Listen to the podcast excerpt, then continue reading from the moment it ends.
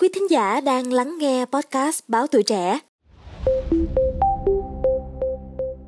Thưa quý vị, mới đây, cảnh sát Hồng Kông cho biết nhân viên tài chính tại một công ty đa quốc gia đã bị lừa 25 triệu đô la Mỹ từ những kẻ lừa đảo sử dụng công nghệ deepfake để đóng giả giám đốc tài chính.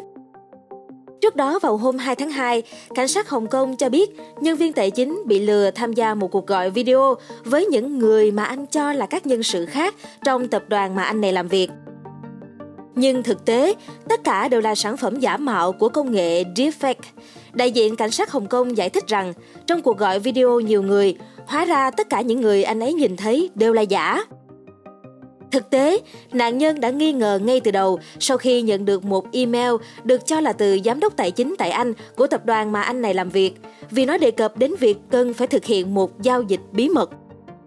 Tuy nhiên, anh đã gạt bỏ những nghi ngờ sau khi tham gia cuộc gọi video và nhìn thấy những gương mặt của các đồng nghiệp mà anh đã biết.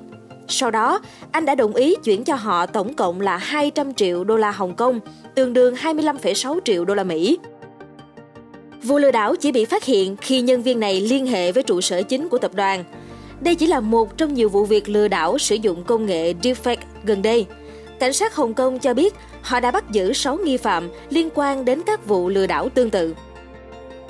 Trong khoảng thời gian từ tháng 7 đến tháng 9 năm 2023, có 8 thẻ căn cước Hồng Kông đã bị đánh cắp và được sử dụng để thực hiện 90 đơn xin vay tiền và 54 lần đăng ký tài khoản ngân hàng. Cảnh sát ghi nhận ít nhất 20 trường hợp dùng công nghệ deepfake để qua mặt các hệ thống nhận dạng khuôn mặt bằng cách sử dụng hình ảnh khuôn mặt trên các căn cước. Các nhà chức trách trên khắp thế giới ngày càng lo ngại về sự phức tạp của công nghệ deepfake và những mục đích bất chính mà nó có thể gây ra.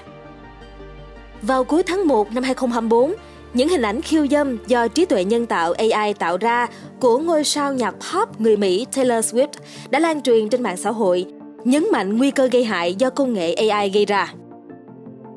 Thưa quý vị, công nghệ deepfake ngày càng tinh vi, mỗi chúng ta cần phải vô cùng cẩn trọng khi nhận được bất kể cuộc gọi video xin chuyển tiền từ người thân, bạn bè hay đồng nghiệp.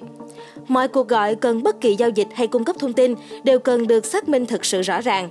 Mong là với số podcast ngày hôm nay đã cung cấp được cho quý thính giả một thực trạng deepfake rất đáng báo động. Và đừng quên theo dõi để tiếp tục đồng hành với podcast Báo Tuổi Trẻ trong những số phát sóng lần sau quý vị nhé. Xin chào tạm biệt và hẹn gặp lại.